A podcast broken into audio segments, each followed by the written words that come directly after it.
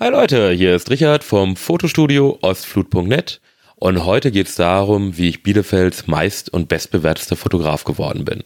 Oder anders ausgedrückt, wie bekommt man gute Bewertungen? Ich denke, dass es ein Thema ist, was für meine Kunden genauso interessant ist wie für andere Fotografen oder Selbstständige. Und darum möchte ich hierzu ein wenig erzählen. Aber vielleicht erstmal ein wenig was zum aktuellen Stand der Kundenbewertungen, die ich habe die sind bei Google Maps einzusehen. Stand heute habe ich 199 Bewertungen, davon 195 5-Sterne-Bewertungen, drei Vierer und eine Dreier-Bewertung. Insgesamt komme ich damit auf einen Schnitt von 5,0, der bei Google angezeigt wird. Ja, wie schon gesagt, damit bin ich Bielefelds meist und bestbewerteter Fotograf. Und ich muss zugeben, ich bin ziemlich stolz darauf. Das ist für mich extrem hilfreich. Einmal sorgt es dafür, dass ich in den Suchergebnissen bei Google zu Fotograf auch schön weit oben bin. Und weiterhin sorgt es auch dafür, dass sich viele Kunden für mich entscheiden. Einfach weil sie da sehen, ich leiste Qualität. Ganz einfach ist es aber auch nicht. So ist ein bisschen zweischneidig dieses Schwert. Ich höre immer mal wieder von Kunden, dass sie beinahe nicht gekommen wären, weil sie die Vermutung hatten, ich hätte die Bewertungen gekauft. Nun, Nein, das habe ich nicht getan.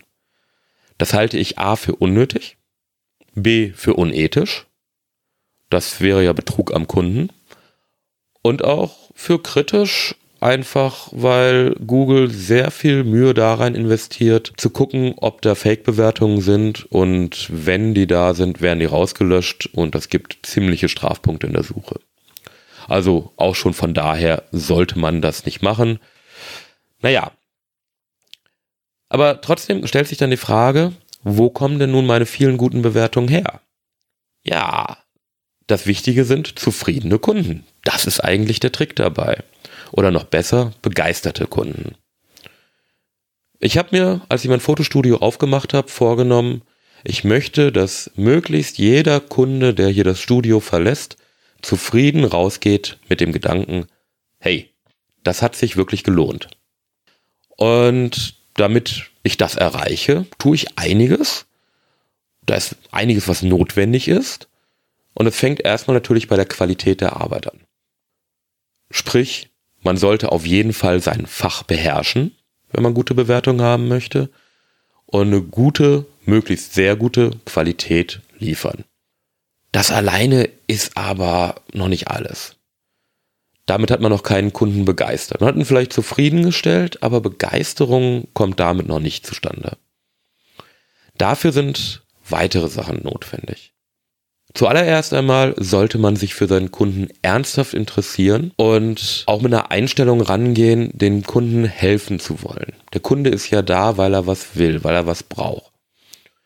Beim Bewerbungsfoto, weil er einen Job sucht bei Familienfotos, weil eine schöne Erinnerung geschaffen werden soll. Bei Einzelporträts oftmals einfach nur, weil man sich selbst mal schön sehen möchte, in Szene gesetzt. Da sind verschiedenste Ansprüche und natürlich sollte man sich für diese Wünsche interessieren und nachfragen, was möchte ein Kunde denn haben, was möchte er sehen. Schon das ist sehr hilfreich, damit man einfach weiß, in welche Richtung man arbeiten soll. Hinzu kommt, wenn ein Kunde zu irgendwas eine kritische Anmerkung macht. Leute, seid dankbar. Seid wirklich dankbar. Das gibt mir zumindest die Gelegenheit herauszufinden, was will mein Kunde wenn irgendwas noch nicht passt, dann habe ich noch nicht ganz in die richtige Richtung, die er braucht und möchte, gearbeitet. Und dementsprechend kann ich nur dankbar sein, wenn eine kritische Anmerkung kommt, weil dann kann ich noch während des Shootings was ändern. Und damit das möglich ist, mache ich das so und das kann ich jedem anderen Fotografen nur empfehlen. Ich habe direkt im Studio meinen Rechner stehen, ich habe dort einen großen Bildschirm stehen. Die Bilder werden von der Kamera direkt sofort noch beim Schießen auf den Rechner geladen, sind auf dem Bildschirm anzusehen und da kann ich sie dann mit meinem Kunden durchgehen. Ich mache es dann immer so, ich schieße eine kleine Serie an Fotos, gehe mit dem Kunden an den Rechner und bespreche die Fotos mit ihm. frage nach, ob alles zufriedenstellend ist, ob irgendwas geändert werden soll, gebe meine eigene Meinung dazu. Wo es notwendig ist, coache ich dann auch noch meinem Kunden, dass ich halt eben erkläre, wie man die Pose noch verbessern kann, weil irgendwas noch nicht stimmt. Auch das ist sehr wichtig. Und auch ein weiterer Punkt darin, wie man einen Kunden begeistern kann. In der Fotografie geht sehr, sehr viel auch einfach um die Pose, um die Haltung.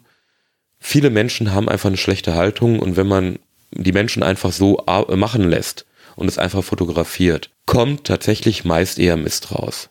Da haben sie dann plötzlich einen Buckel, stehen krumm und schief und das ist fürs Foto nicht optimal. Aus diesem Grund leite ich meine Kunden ganz detailliert durch das Shooting durch. Ich erkläre ihnen die Pose, ich erkläre ihnen, warum ich etwas mache, erkläre das am Bildschirm auch nochmal, wenn es notwendig ist, was für manche Kunden sehr hilfreich und wichtig ist, weil sich viele Posen erstmal komisch unnatürlich anfühlen. Schlichtweg und einfach, oftmals widersprechen sie vielleicht auch gerade einfach dem, wie sich die Person fühlt. Bei Bewerbungsfotos habe ich viele Kunden da, die brauchen ein Foto, wollen aber gar keins. Sprich, sie benötigen das Bewerbungsbild, aber eigentlich wollen sie gar nicht vor der Kamera stehen. Und das sieht man in ihrer Körpersprache. Und dagegen anarbeiten ist nicht ganz einfach, ist aber gut möglich. Und auch da ist wieder gut zu zeigen zu können am Bildschirm. Wie kann man es verbessern? Was ist noch falsch? Und ja, die Leute sind oft echt erstaunt, was eine sich komisch anfühlende Pose nachher für einen Effekt hat und wie natürlich sie auch wirken kann. Also, guter Tipp, führt die Leute detailliert durch, die durch das Shooting, durch das Posing und erklärt alles. Ein weiterer Punkt, den ich immer wieder versuche oder mache, um meine Kunden zu begeistern, ich versuche meinem Kunden mehr zu geben, als er erwartet. Das können unterschiedlichste Dinge sein. Das muss jetzt nicht bedeuten, dass man irgendwie kostenlos was oben drauf legt. Mache ich manchmal auch. Zum Beispiel jetzt, wenn in einem Shooting ein witziges Foto bei rumgekommen ist, was jetzt aber gar nicht das Ziel des Shootings war. Also ich sage, ach hey, das ist viel zu lustig oder viel zu gut, als dass man es löschen sollte. Wenn Sie wollen, können Sie es kostenlos mitnehmen. Aber noch viel wichtiger finde ich andere Dinge. Wer meinen Podcast sich angehört hat, weiß, dass ich früher Abteilungsleiter war, dass ich volle Personalverantwortung hatte und Leute eingestellt habe. Und diese Erfahrung als jemand, der Leute einstellt, nutze ich öfter, wenn ich mitbekomme in Gesprächen, dass es sich schwierig bei der Person gestaltet. Dass die Person Schwierigkeiten hat, schon länger auf Versuche ist, dann frage ich mal nach, wie sie sich denn bewirbt, was sie macht, wie sie ein Anschreiben gestaltet und gebe einfach dazu Tipps, wie man es besser machen kann. Auch etwas, wo ich immer wieder sehr positives Feedback bekommen habe. Ja, das sind so die Punkte, über die ich versuche, meine Kunden zu begeistern. Und das gelingt mir ziemlich gut und ziemlich häufig. Aber natürlich, ich bin auch nur ein Mensch, auch nicht immer. Fängt schon mal einmal damit an, ich habe natürlich sehr viel mehr Kunden gehabt, als ich Bewertungen habe. Also kann man das so interpretieren, da sind auch viele Kunden, die waren einfach zufrieden, aber nicht begeistert. Und natürlich gab es auch unzufriedene Kunden. Für diesen Fall gebe ich eine Zufriedenheitsgarantie. Das fängt einmal damit an, dass einfach schon mal meine persönliche Einstellung ist, dass ich nicht möchte, dass hier jemand unzufrieden rausgeht. Die Zufriedenheitsgarantie bedeutet dann dabei, dass wenn ich merke und mitbekomme, ein Kunde ist unzufrieden, weil er sich entsprechend verhält oder weil die Person halt eben das sagt, dann frage ich nach, woran das liegen würde, ob ich da was ändern kann und gebe dann die Möglichkeit, dass der Kunde A jetzt natürlich weitermachen könnte, man es weiter versucht, B, dass der Kunde sagt, nö, ich will woanders hingehen oder das ist es nicht dann kann die Person gehen, ohne zu bezahlen. Die Fotos werden einfach gelöscht und gut ist. Und dann gibt's noch die Möglichkeit, sich halt eben auch einfach einen zweiten Termin geben zu lassen. Dann braucht der Kunde einfach den ersten Termin nicht zu bezahlen. Das hat sich ziemlich bewährt. Insgesamt ist diese Situation sechsmal aufgetaucht. Nein. Da habe ich mir jetzt versprochen. vier bis fünfmal, ich bin mir nicht ganz sicher, vier bis fünfmal ist es passiert innerhalb von sechs Jahren. Da haben wir die Zahl. Und auch das ist eine Gelegenheit, wie man gute Bewertungen bekommen kann.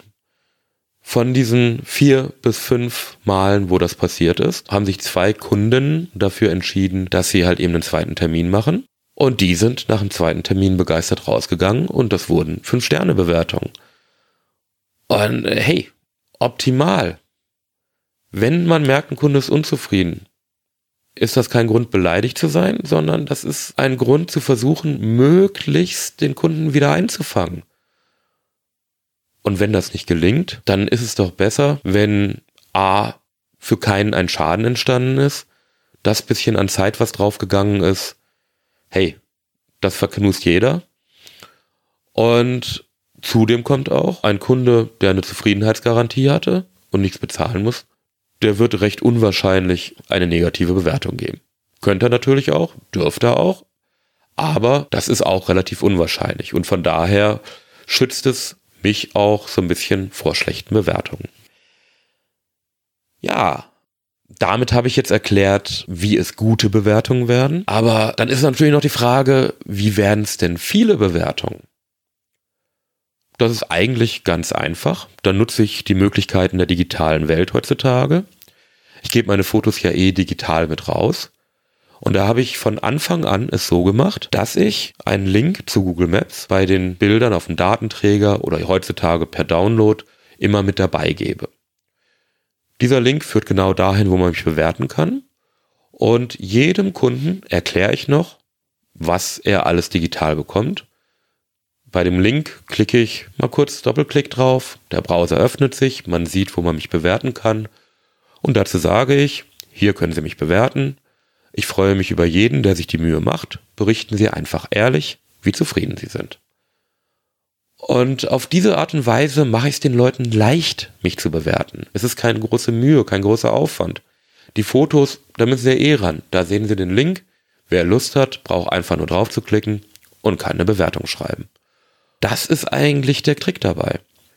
Sorgt dafür, dass es für eure Kunden einfach ist, euch zu bewerten. Dann werdet ihr auch viele Bewertungen bekommen.